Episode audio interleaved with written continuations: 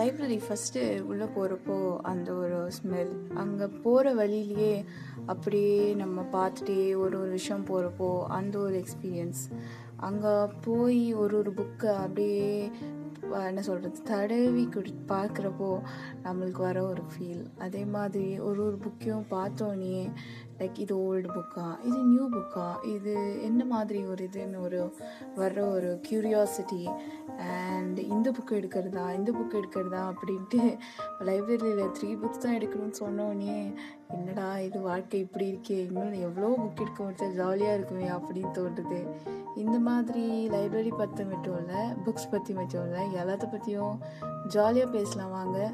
just my podcast